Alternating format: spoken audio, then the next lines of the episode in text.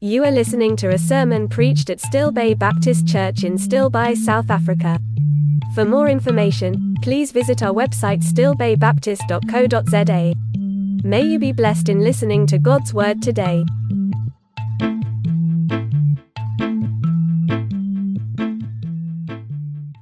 Yes, Father, we are so thankful that we can speak to the God of the universe. You are almighty, you are all knowing.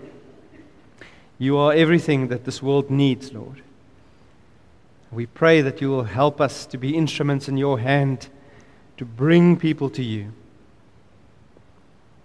And Lord, as we open your word now, we pray that you will speak to us in this very mighty way that you do change our hearts. We pray this in Jesus' name. Amen. We're in a, a series through the book of Colossians now for more than a year already. Um, and the, so if you've missed the first part, I need, just need to tell you about the first part because without the first part, you can't get the second part. The first part is this idea that the goal is to be born again. God's primary goal for you is not to be in a church. You're in a church as a result of being born again. God's primary result for you is not to study the Bible. You study the Bible because you are born again. So, the radical change that must happen to be born again, that's God's work. And I remember the story of many years ago when the one pastor was busy preaching the gospel. And he was speaking about God wants to kill you, and the idea of dying and being born again. And as he read it, he went quiet. And it suddenly hit his heart.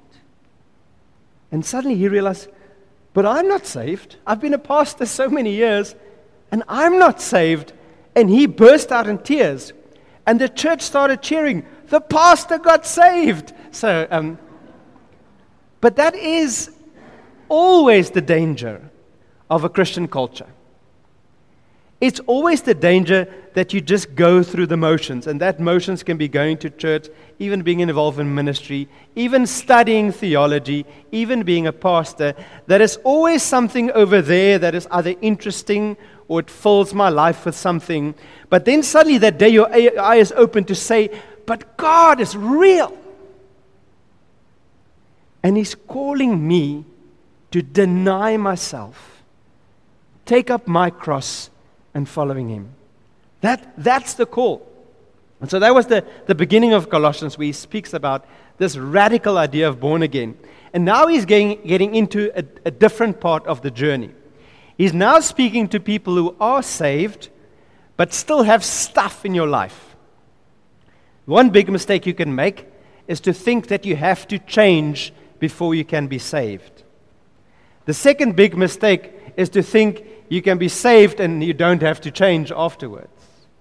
It's not even that you have to change, it's that you get to change. You get to experience the power of God changing you to get rid of a lot of the nonsense in your life. Those things you do, those things you think, that just it's just breaking you down, it's breaking your family down, it's breaking society down because of these actions that are not according to God's will. So he's currently we're in a very, very practical journey of how do I change my bad behaviors? How do I change my struggles? But the one danger is that we think practical is not spiritual. There's like an, an anti intellectual bias among some Christians. Anything that requires your mind or energy or effort can't be from God because God is just about feelings. That's just simply not true.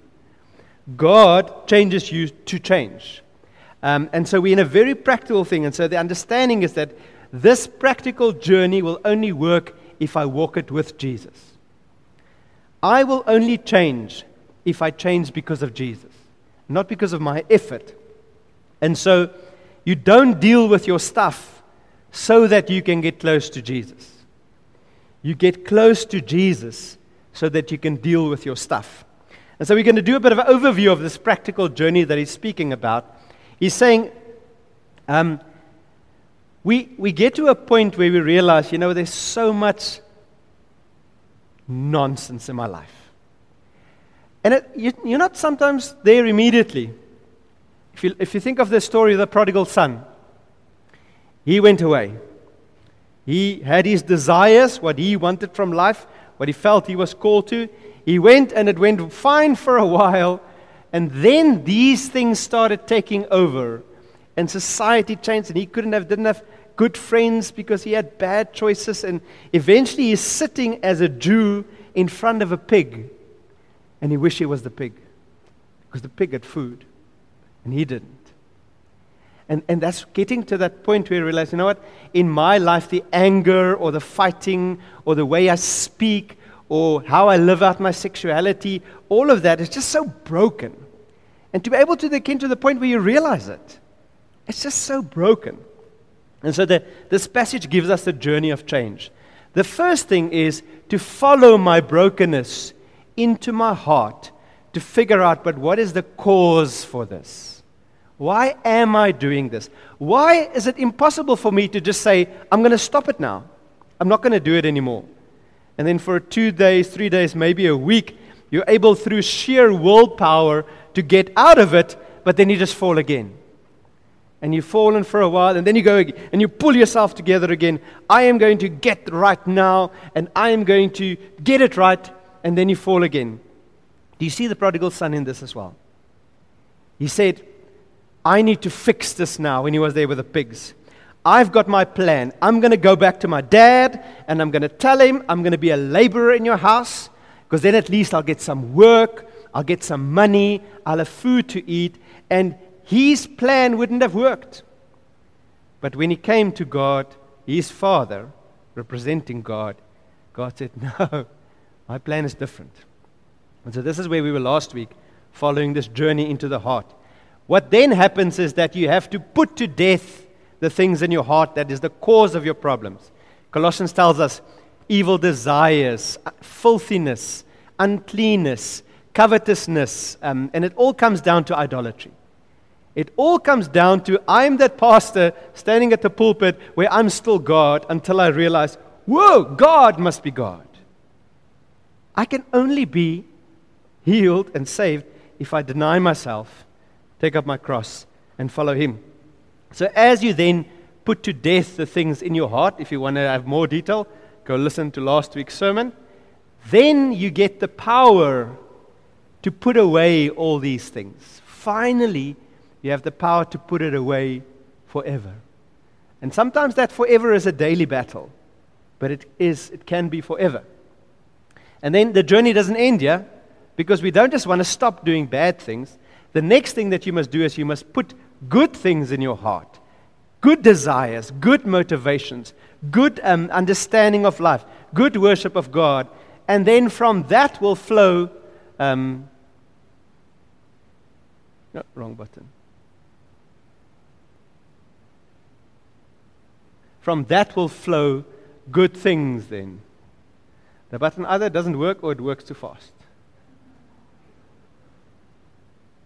Okay, now I've pressed it again. Okay, so then once your heart has been changed, you are able to become someone whose life is just more in line with what God wants, and it brings the freedom and the healing and the joy and everything that God promises. Now, we're in the se- second part of this journey today, where it's about putting away the unholy things. Last week we dealt with the heart, and once you've dealt with the heart, you can start dealing with the unholy things. So you can open your Bible to Colossians 3. We are going to read verse 5 to 11. Colossians 3, verse 5 to 11. Before Maureen comes to read for us, let's just pray again.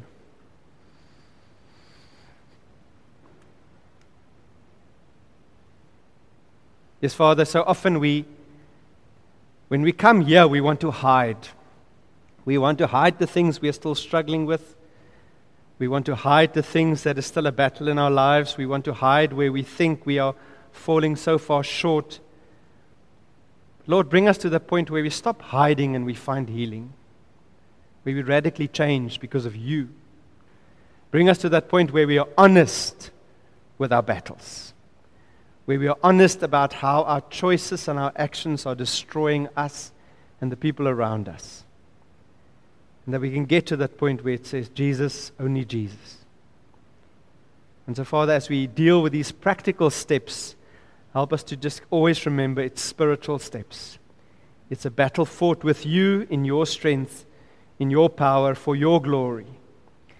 And Lord, that's our desire, like this book's thesis statement, that we, are, we want to live lives, we want to live lives worthy of the Lord.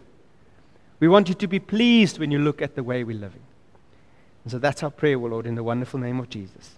Amen. Thank you, Maureen. Uh, Colossians 3 5 to 11.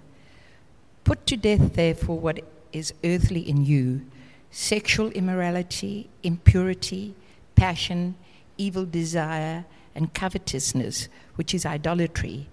On account of these, the wrath of God is coming.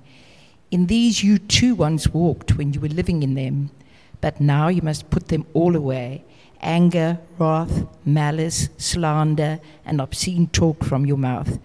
Do not lie to one another, seeing that you have put off the old self with its practices, and have put on the new self, which is being renewed in knowledge after the image of its Creator.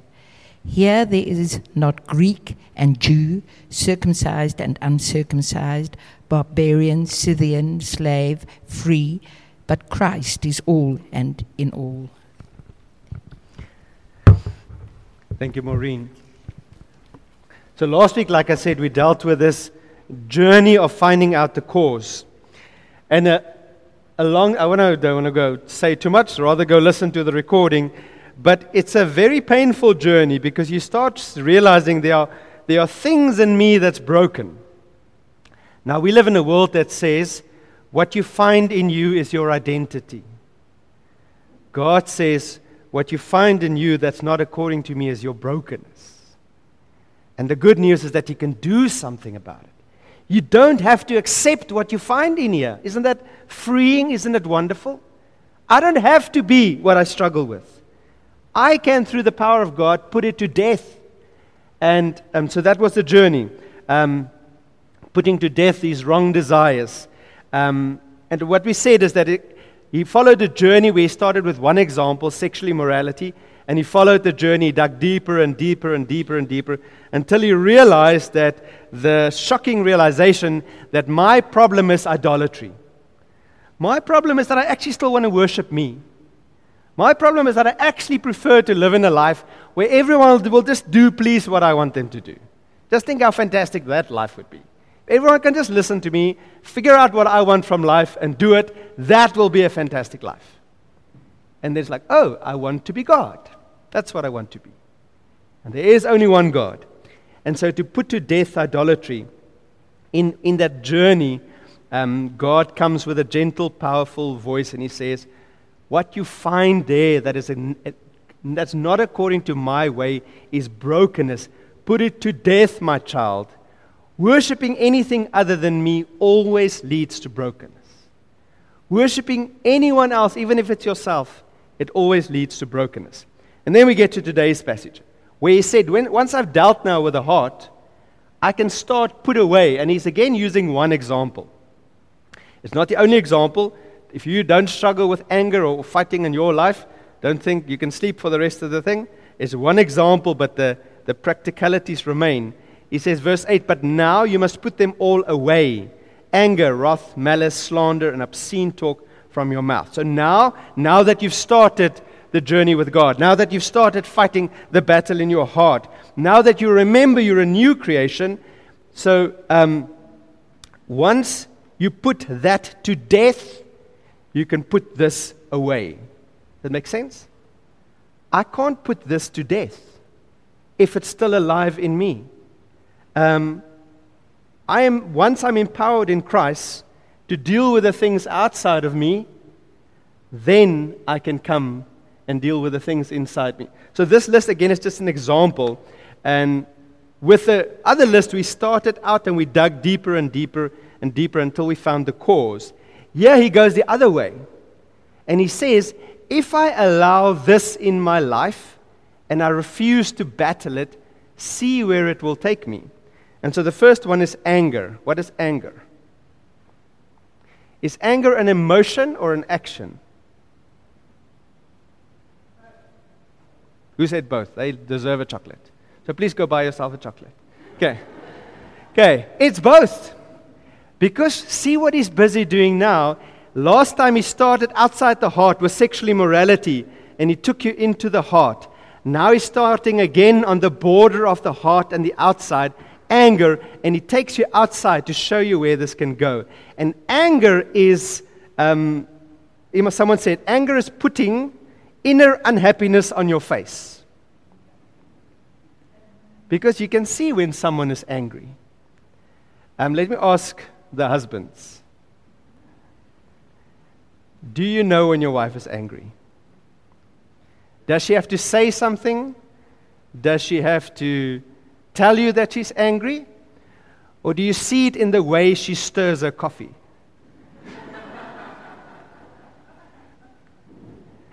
and the same can go from wives to husbands as well. So anger is not just an emotion. It starts in the heart, but it's like this this is not right. I am not treated like I should be treated. And so, the, from that, if you let anger go, you don't deal with it there, it goes over in wrath. Wrath is anger that bursts out, it's a bubbling over of the anger. That is the shouting because I'm angry, or the silent treatment because I'm angry. Nothing shouts as loud as silent treatment to express what's going on. If I let that go, it goes over into malice. What does malice mean? a strong dislike of someone with a desire to harm them. So I've started angry, now I've burst over, and now I get to the point where I would be so happy if you can just experience pain in this moment. And if you leave that, it becomes slander. What is slander? The word here is actually blaspheme. We only, we only use blaspheme in reference to God, but they use it whenever you speak badly of someone speak in a way that is not right. So now, what started as anger, what started as bursting out, now it gets put into word, and I start talking about this person. I slander them either to their face or behind their backs. Um, and then the last one is obscene talk, where my sin was first limited to just this situation where I was angry, and now I become a person that just talks like I shouldn't. And you see the journey of of the things that just gets uglier and uglier and uglier. Now, so often when we try to find help, we go see someone for these extremities of the problem.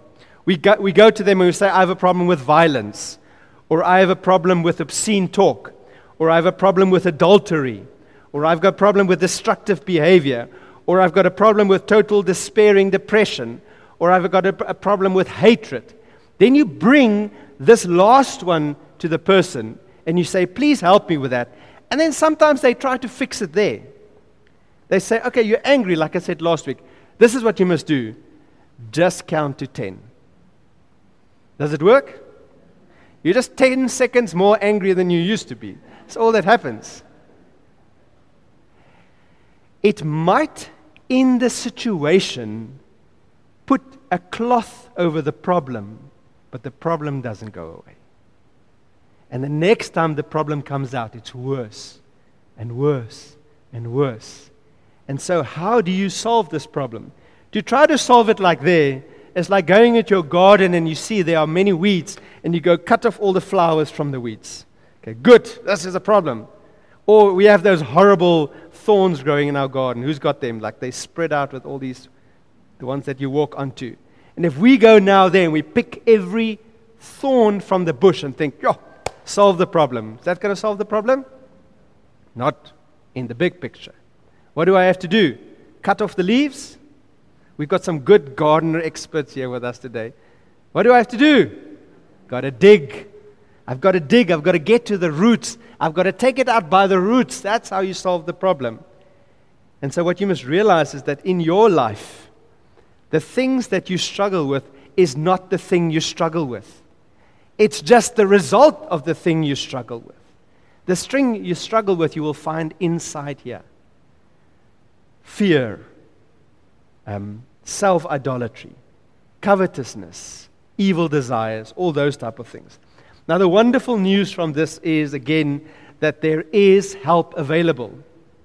It would be a mean God that tell us, put it away. And he goes, Ha ha, I know they can't. It'll be a terrible God who says, Put to death the self, the idolatry in you. And you go, They will never get it right. They're always going to live in this broken state. That would be a mean, ugly God. And we don't have a mean, ugly God. We have a God who brings solutions to us. Isn't it amazing? 2,000 years ago, the solutions were given already. How do I deal with my anger? How do I deal with my destructive depression? How do I deal with my sexual immorality? Those things are not my identity. They're a result of my brokenness. That's the reality. Don't listen to the world. But the freeing news is that help is available.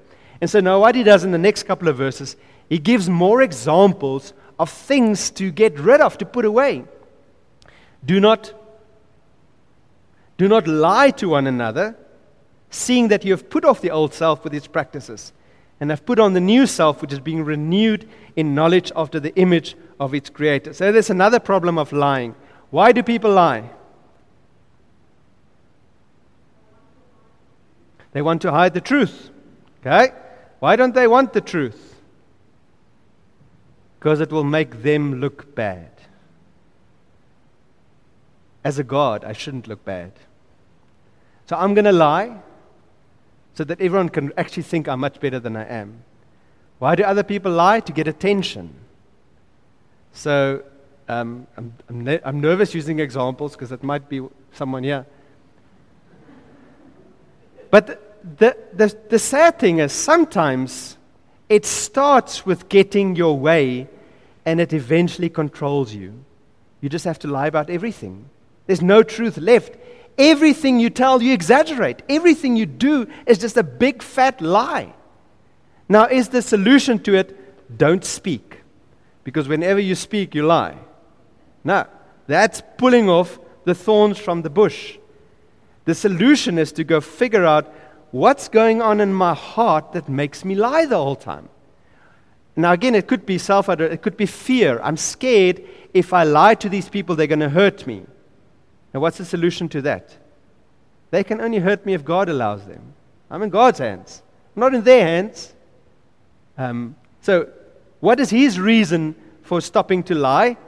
You are no longer that old man who has to lie to get his way.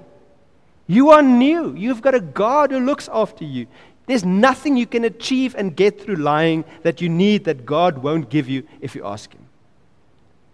Anything that you need, you will never need lying for. And we are being renewed in this image. Um, so the text says, Don't tolerate this among you. Then we get to the next one, and he says, um, And here it is not Greek and Jew, circumcised and uncircumcised, barbarian, Scythian, slave free, but Christ is all and in all. And you go, Paul, what has that got to do with anything? You were just talking about lying, and now you're talking about Greeks and Jews. He's linking this to the idea of who you used to be. So much of the wrong you do is based on how you classify people. And he's got interesting classifications here. The first one there is nationality Gentile and Jew. I can treat you worse because you're not one of my people. I don't have to give you the job. I can give that guy the job because he's one of my people and you're not one of my people. I can lie to you because you're a different race. What does it matter? I mean, those who know the Muslim world very well and their honor system and stuff, that lying isn't wrong, being caught out is wrong. If you can deceive someone and you get your way, that's good. So um, the next one is religion circumcised and uncircumcised. The next one is culture. The barbarians and the Scythians. This is a bit more complicated. The Scythians um, in those days were not such pleasant people, but they come from a very fancy line from northern B- Babylonia, a very mighty, powerful people who had a very high view of themselves. So, based on your culture, so I feel like I can treat you worse because you're just not as cultured as me. I can look down on you. There's all those external things. And the next one is social status, whether you're a slave or free. Um, why this list? Because he said, if you still live with your old man idea, that's how you'll still live. You'll still make your decisions based on these things. You'll treat people based on these things. But you are not that person anymore. And I love how he ends this, and that's how we're also going to end this today. That he says, But Christ is all and in all. What's the problem of the heart? The problem of the heart is that Christ isn't all. Now, for many, He's a lot. For many, there are many areas of your life that have changed because Christ is God. But there are certain areas you're still holding back and saying, um, nah, not that one. I remember when I went to a camp between grades, well, we were still standard seven and standard eight, no, standard five and standard six. We went to this camp where the guy explained it. He said, This is the idea that you allow Jesus into your house, your heart of your house, and you say, Oh, Jesus, here's the foyer. Come look at this. Oh, Jesus, here's the kitchen. Oh, the bedroom. Close the door. Oh, no, no, don't go there. But here's the spare room. Here's the games room. Oh, no, no, close the games room. No, no, you can't go in there. And then Christ says, I'm either all or I'm nothing. There's no in between. You can't just give 40% of you to me. It's all or nothing. That is the challenging call, and that's the good call. That once Christ, that is all, is in all, in all of us, that's when the change happens. Through His power, we have the power to put to death my covetousness, my evil desires. Through His power, I have the power to put away evil behaviors. Through His power, I have the power to put good things in my heart. We're going to get to it next week love, kindness. Through His power, I can start living the born again life and be different. This morning in our study in Thessalonians, we're now into Second Thessalonians. Um, what challenged me when I prepared that sermon is that Paul writes to them and he says, Your faith is growing abundantly. And I wondered, how did he know? How did he know by just hearing about them or experiencing them that their faith is growing? How? It couldn't have been just them saying, Yeah, you know, I'm closer to God. He saw it, he experienced it. And I think part of it was exactly this they dealt with this process. They grew in holiness. They grew in love. They grew in, in getting rid of the nonsense. In the first letter he wrote to them, there was a lot of stuff about sexual immorality, and not so much in the second letter. So there was a change. He didn't have to write. Other issues, there's always more issues, but they most probably overcame that a big battle in their culture and they got rid of it. They got overpowering. And so the question for us again is where am I on this journey? Am I there where I think, ah, Jesus saved me, I've got my ticket for heaven, I can just live however I want, He still loves me, He's just going to forgive everything I do, and He's going to smile over me and sing songs over me? That's not what the Bible says. The Bible calls us to live lives worthy of the Lord. The Bible calls us to live in a way that pleases God. Maybe you're there at the moment where you're experiencing the brokenness, but you don't quite yet know why. Why can't I get rid of this nonsense in my life? Why do I try so hard, but these sins remain? And for you, it's to start looking inwards and inwards and saying, But what am I allowing here that is causing that? What am I refusing to put to death here that is causing that? Maybe you're on the journey where you're dealing with this now. You are placing yourself on the altar as a living sacrifice and saying, God, no longer me. I'm no longer God. You need to be God. And now for you, it's to figure out these journeys of why do I have obscene talk? And then start to realize, but it's because I have so much anger. Let's start dealing now with the anger in my life. Let's start dealing with the fear of other people. Let's start dealing with sexual immorality and all of that by following these journeys. But the good news for everyone is this isn't our battle. This is Christ's battle in us. He just asks us to come along. He just asks us to make ourselves available and to obey the things He tells us to do. He gives the power. We must just use the power. Let's pray together.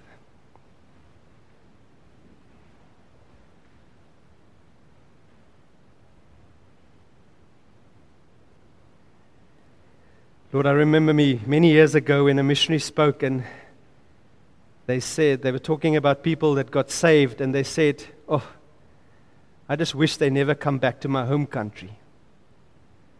Because the Christianity that they would see there is so far removed from the Bible. And Lord, we South Africa's there. We are so thankful for those pockets where your love, your love and your truth and your word is working, but by and large it's a, a mile wide and an inch deep. Lord, let it not be so of us. Let us come to your word and to hear this journey that you've set before us, to deny ourselves and to take up our cross and to follow you. Lord, this is hard. A lot of these things we've carried with us for decades and decades.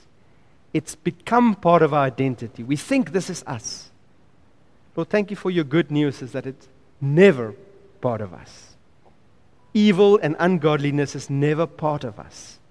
It's stuff that's lingering that we can get rid of.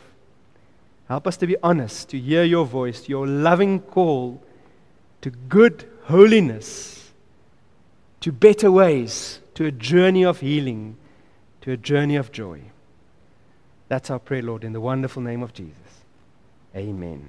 I hope you were blessed in hearing God's word today. For more information or prayer, please visit our website stillbaybaptist.co.za. May you find your life in Jesus Christ and Him alone.